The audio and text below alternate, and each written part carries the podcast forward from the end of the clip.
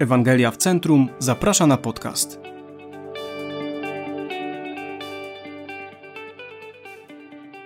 Erin Wheeler. Słodka nagroda za cichą służbę. Jesień to znakomity czas dla zmysłów. Wtedy chwała naszego Stwórcy zalewa świat żywymi kolorami i leśnymi zapachami.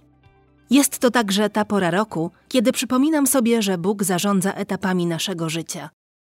Przechodząc przez poszczególne pory roku, jako chrześcijanie, wiemy i ufamy, że Bóg zarządza wszystkimi rzeczami i dokonuje naszego uświęcenia.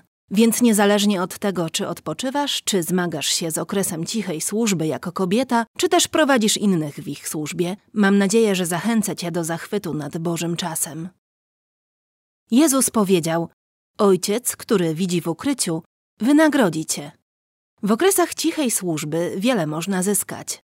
Jako kobieta w niektórych okresach pracowałam na chwałę Pana, gdzie służba odbywała się na zapleczu i była prawie niewidoczna. Mijały dni, kiedy jedyną osobą, która widziała moje wysiłki, był sam Bóg. To były trudne dni. Były dla mnie wyzwaniem, ponieważ pragnęłam uczyć i szkolić innych, przekazując im prawdy Słowa Bożego. Chciałam być bardziej aktywna w życiu oraz w posłudze Kościoła w bardziej widoczny i żywy, przynajmniej dla mnie sposób. Frustracje ujawniły się, gdy wprowadziłam kobiety w bałagan w naszym domu. Pojawiał się bunt oraz jeszcze inne sytuacje rozpraszające, gdy tylko próbowałam nauczać kolejną siostrę w panu. Sprzątanie bałaganu lub ciągłe poprawianie jednego z moich dzieci bardziej przypominało zakłócenia niż okazję. Chciałam móc spokojnie siedzieć przy herbacie i dyskutować o Słowie Bożym, ale Bóg robił w tym czasie coś innego. Później dowiedziałam się, jak ważne były te zakłócenia dla innych.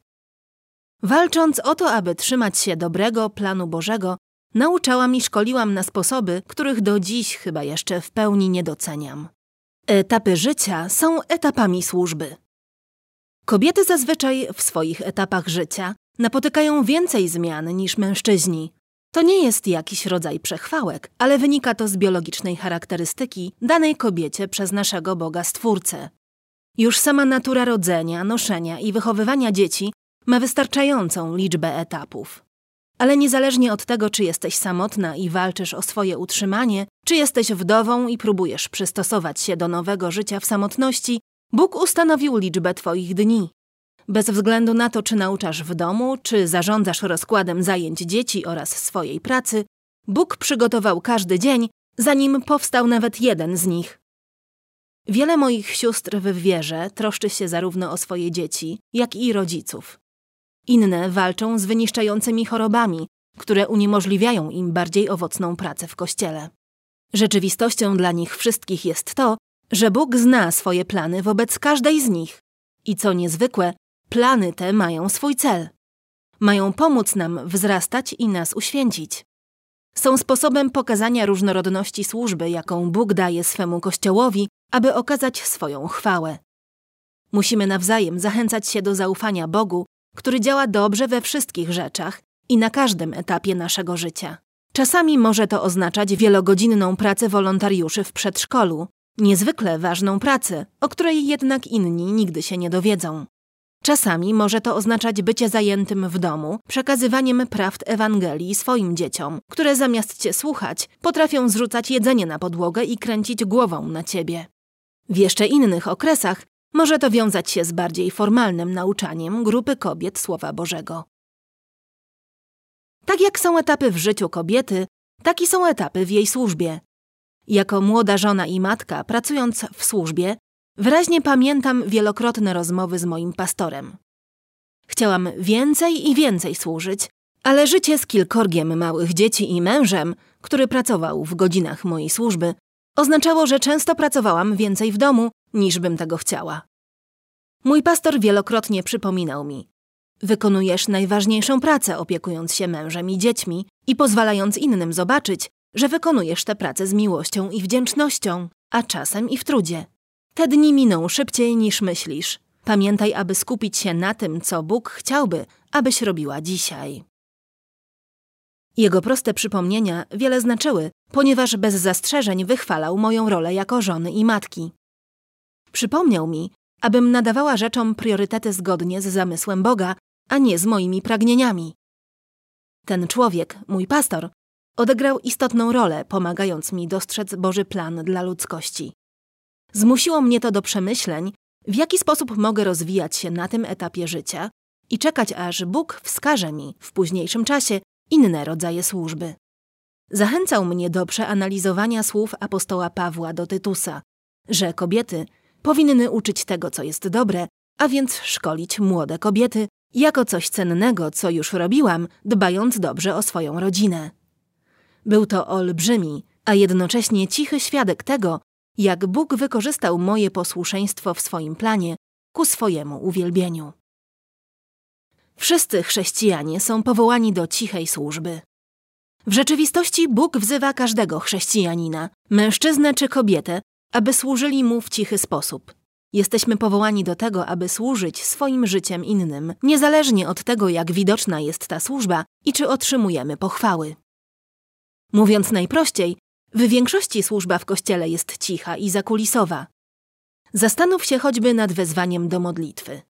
W Ewangelii Mateusza 6:6 Jezus mówi: Ale ty, gdy się modlisz, wejdź do komory swojej, a zamknąwszy drzwi za sobą, módl się do Ojca swego, który jest w ukryciu, a Ojciec twój, który widzi w ukryciu, odpłaci tobie.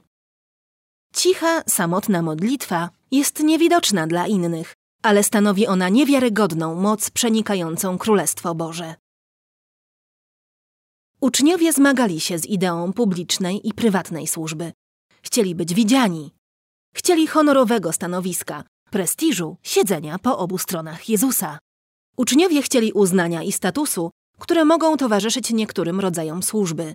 Ale Jezus, znając dumę, która wypełniła ich serca, odpowiedział: Ale ktokolwiek by chciał być między wami wielki, niech będzie sługą waszym. I ktokolwiek by chciał być między wami pierwszy, niech będzie sługą wszystkich. Albowiem Syn Człowieczy nie przyszedł, aby mu służono, lecz aby służyć i oddać swe życie na okup za wielu. Jezus wzywa nas do służenia innym. Wszyscy, zarówno mężczyźni, jak i kobiety, jesteśmy powołani do tego, aby służyć w sposób cichy, niezauważony, a nawet lekceważony. W ten sposób umieramy dla siebie, bierzemy krzyż i podążamy za Jezusem, który dał nam przykład do naśladowania. Zachęta dla moich braci. Bracia, zwłaszcza pastorzy, nie doceniają, jak ważna jest motywacja zachęcająca kobiety do służby, dlatego też w waszym zborze ich rola jest często pomijana i niedoceniana, szczególnie we wczesnych latach macierzyństwa. Wiele z nas ma skłonność do frustracji w tych spokojniejszych etapach. Przypominajcie nam o naszej niezbędności w życiu zboru i świadectwie głoszenia Ewangelii dla świata. Brzmi tak prosto, ale niestety rzadko się to robi. Potrzebujemy zachęty. Potrzebujemy przypomnienia prawdy, gdy świat krzyczy obrzydliwe na sposób, w jaki Bóg nakazał nam żyć jako mężczyznom i kobietom. Kiedy zachęcamy się nawzajem do pełnienia ról nadanych nam przez Boga, przypominamy sobie nawzajem o dobrym planie Bożym. To samo dzieje się dzisiaj, gdy prowadzę studium lub uczę kobiety Biblii. Jestem niezmiernie wdzięczna Bogu za dar starszych w kościele. Niosą oni ciężar i odpowiedzialność, które głęboko szanuję. Bycie ich uczniem jest radością. Więc kiedy poświęcają czas na budowanie swoich sióstr, zarówno w służbie zakulisowej, jak i w służbie publicznej, wówczas budują Kościół jako całość. Zachęta moich pastorów do wykorzystywania więcej darów napędza mnie do wskazywania na Bożą chwałę na nowym etapie mojego życia. Ich inwestycja w mój duchowy wzrost i rozwój zachęciła mnie do rozkwitu jako chrześcijańskiej kobiety. Pięknie w swoim czasie. Mijały lata. Dzisiaj znajduję się na zupełnie innym etapie życia. Istnieją dla mnie możliwości nauczania i prowadzenia służby kobiet w bardziej widoczny sposób. Ale to nie wyklucza mojego powołania do służenia i kochania w cichy, mniej widoczny sposób. Właściwie, gdy czekałam na Boży czas, wtedy widziałam, jak przysłużyło się to do weryfikowania moich możliwości teraz. Istnieje wiele mamusiowych blogów oraz internetowych publikacji. Chociaż oferują one pomocne i chwilowe zachęty i porady, nie mogę się oprzeć wrażeniu, że być może nauczają przedwcześnie. Niektóre z moich ulubionych potraw są smaczne wtedy, gdy zostaną natychmiast podane, ale inne potrzebują kilku dni na zakwaszenie i wtedy coś, co w innym przypadku byłoby trochę mdłe, przekształca się w coś pysznego. Czas potrafi z tych potraw wydobyć różne smaki. Tak samo jest z życiem chrześcijańskim. Musimy uważać, aby nie sięgać po to, czego pragniemy zbyt szybko. Jak pisze autor Księgi Kaznodziei Salomona, wszystko ma swój czas i każda sprawa pod niebem ma swoją porę. Wszyscy możemy lepiej wyjść na czekaniu na Bożą wolę dla nas w czasach tej zakulisowej służby, pozwalając, aby poprzez Słowo Boże nasze serce wzrastało w mądrości. Czy chcesz wiedzieć, co jest zabawne w tych etapowych zmianach? Często pragniemy do nich wrócić i przeżyć je jeszcze raz. Wielbię Boga za to, gdzie jestem dzisiaj, ale brakuje mi również tych małych odcisków palców, które były wszędzie. Tęsknię za budowaniem z klocków Lego i przypomnieniem sobie, że to oznaczało, iż mała osoba ćwiczyła swoją wyobraźnię w mojej kuchni. Tęsknię za z Jezusem przez Biblię i powtarzaniem słów Jezus wskazywał ludziom, że Bóg zawsze będzie ich kochał, nieustającą, wytrwałą, nieprzemijającą i wieczną miłością. Chwała Bogu za stałą zachętę mojego męża przez te lata i chwała Bogu za wiernych braci i siostry w wierze, którzy dodawali mi otuchy na wszystkich etapach mojego życia. Musimy się troszczyć o siebie nawzajem, pokazując światu chwałę Bożą poprzez jego plan zarówno dla mężczyzn, jak i dla kobiet w lokalnym kościele. Czy to za kulisami, czy w miejscu widocznym, cały lud Boży odgrywa ważną rolę w głoszeniu jego dobroci i chwały. Jeden etap życia ustępuje miejsca drugiemu i Bóg wszystko czyni pięknym w swoim czasie.